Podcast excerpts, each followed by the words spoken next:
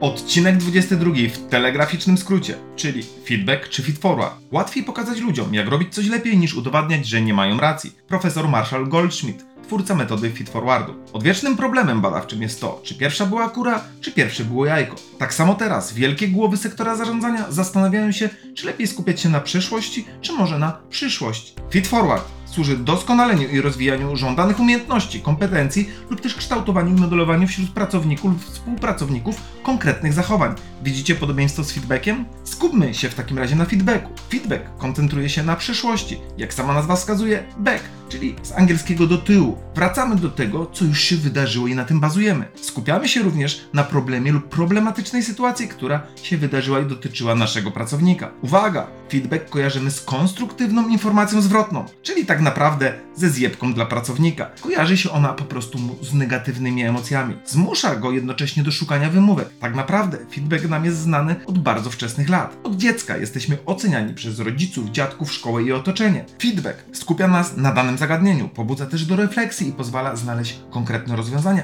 ponieważ odnosimy się do danej sytuacji z przeszłości, więc możemy w przyszłości to wykorzystać. Pracownik ma mniejszy dystans do danej sytuacji, ponieważ sytuację odbiera bardzo osobiście. Przy feedbacku bezpośrednio odnosi się do zaistniałej sytuacji, co znowu powoduje u niego pewne negatywne skutki. Aby kultura organizacyjna była dobra, feedbacku należy się nauczyć, zarówno jak go dawać, jak i w jaki sposób go przyjmować. Jest to bardzo wartościowe narzędzie, które warto wykorzystywać, ale jak widać ma również swoje minusy. Przejdźmy do feed forwardu. Skupia się on na przyszłości, jak sama nazwa wskazuje, forward, z angielskiego w przód. Cytując profesora Marshalla Goldschmidta, zamiast gapić się w tylną szybę podczas szybkiej jazdy samochodem, lepiej jest patrzeć w przód. Skupia się na rozwiązaniach. Nie pytaj pracownika, dlaczego się spóźnił, tylko zapytaj go, co może zrobić, aby następnym razem przyszedł na czas. Zmusza jednocześnie pracowników do szukania rozwiązań. Drogi pracowniku, na tym etapie nie jest dla mnie istotne to, dlaczego tak się stało. Skupmy się na poszukiwaniu rozwiązań, czyli pomyślmy, co zrobić, żeby kolejny raz taka sytuacja nie miała miejsca. Kolejną ważną cechą feedforwardu jest to, że tworzy on większy dystans między zaistniałą sytuacją a pracownikiem. Wykorzystując tę metodę, pracownik nie myśli o problemie jako osobistej porażce,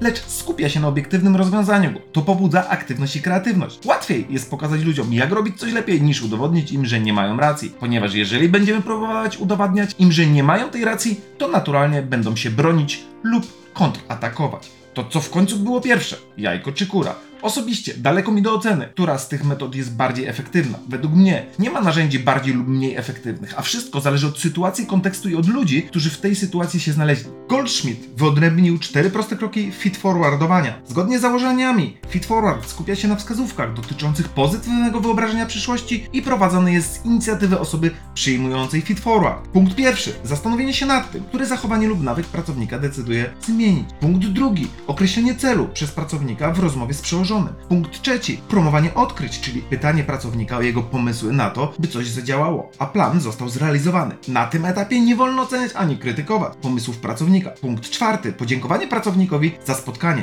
pomysły i to, że wcielił plan w życie. Jeśli pracownik nie ma pomysłu, możemy przejść do feed forwardu zespołowego. Krótkie pięć kroków, jak możemy to zrobić. Punkt pierwszy. Cel. Osoba chcąca otrzymać feed forward definiuje jasno swój cel. Na przykład, chciałem, aby moja praca wyniosła jeszcze więcej wartości do pracy zespołowej. Punkt drugi.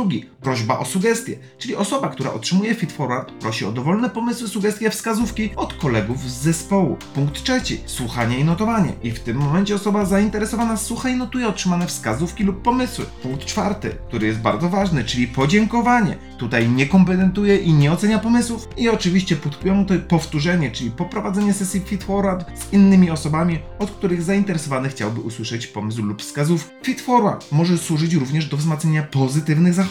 Wtedy ważne jest to, żebyśmy w punkcie pierwszym odnieśli się do faktów, co zmienił, co zrobił inaczej i co zauważyłeś. Punkt drugi, podziękuj i podkreśl znaczenie. Punkt trzeci, czyli czynniki sukcesu, czyli co wpłynęło na to, że właśnie w ten sposób realizował wykonane zadanie. Punkt czwarty, pomysły, jakie działania może podjąć, aby w przyszłości podtrzymać te działania lub jeszcze bardziej je wzmocnić. Czy w takim razie feedback powinien odejść do lamusa? W żadnym wypadku. Ludzie są różni i nie ma jednego narzędzia, które trafia do wszystkich. Ta metoda ma służyć rozwojowi organizacji. Jako szef możesz wykorzystać to narzędzie do tego, aby kierować skupienie swoich pracowników na poszukiwanie rozwiązań i ulepszanie swojej pracy. Feed Forward można wykorzystać także do wzmacniania pozytywnych zachowań. Zachęcam do wypróbowania metody Feed Forwardu w praktyce w Waszych firmach. Zachęcam Cię, drogi słuchaczu, droga słuchaczko, do pogłębienia tematu w pełnometrażowym odcinku podcastu Między Szelkami.